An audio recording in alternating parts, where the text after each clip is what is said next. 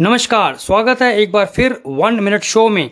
और आज का शब्द है काइजन। यह एक जापानी शब्द जो कि दो शब्दों काई और जेन से मिलकर बना है, जिसका मतलब होता है चेंज फॉर बेटर, यानी कि लगातार अपने जीवन में छोटे छोटे सुधार लाकर बड़े बड़े नतीजे हासिल करना। यह सामान्य परंतु नियमित रूप से होने वाली प्रक्रिया हमारे जीवन में अत्यंत प्रभावशाली नतीजे लाती है। इसका फायदा निजी जीवन तथा व्यावसायिक जीवन दोनों में प्राप्त किया जा सकता है। जापान एक ऐसा जीता जागता उदाहरण है जो द्वितीय विश्व युद्ध में पूरी तरह ध्वस्त होने के बाद भी चंद वर्षों में ही दुनिया की एक बड़ी आर्थिक तथा सैनिक शक्ति के रूप में उभर कर सामने आया। तो आज ही शुरू कर दीजिए काइजन को अपनी जीवन शैली में अपनाना और निरंतर सुधार तथा सीखने की प्रवृत्ति के साथ चल पड़िए अपनी प्रगति यात्रा की ओर। धन्यवाद।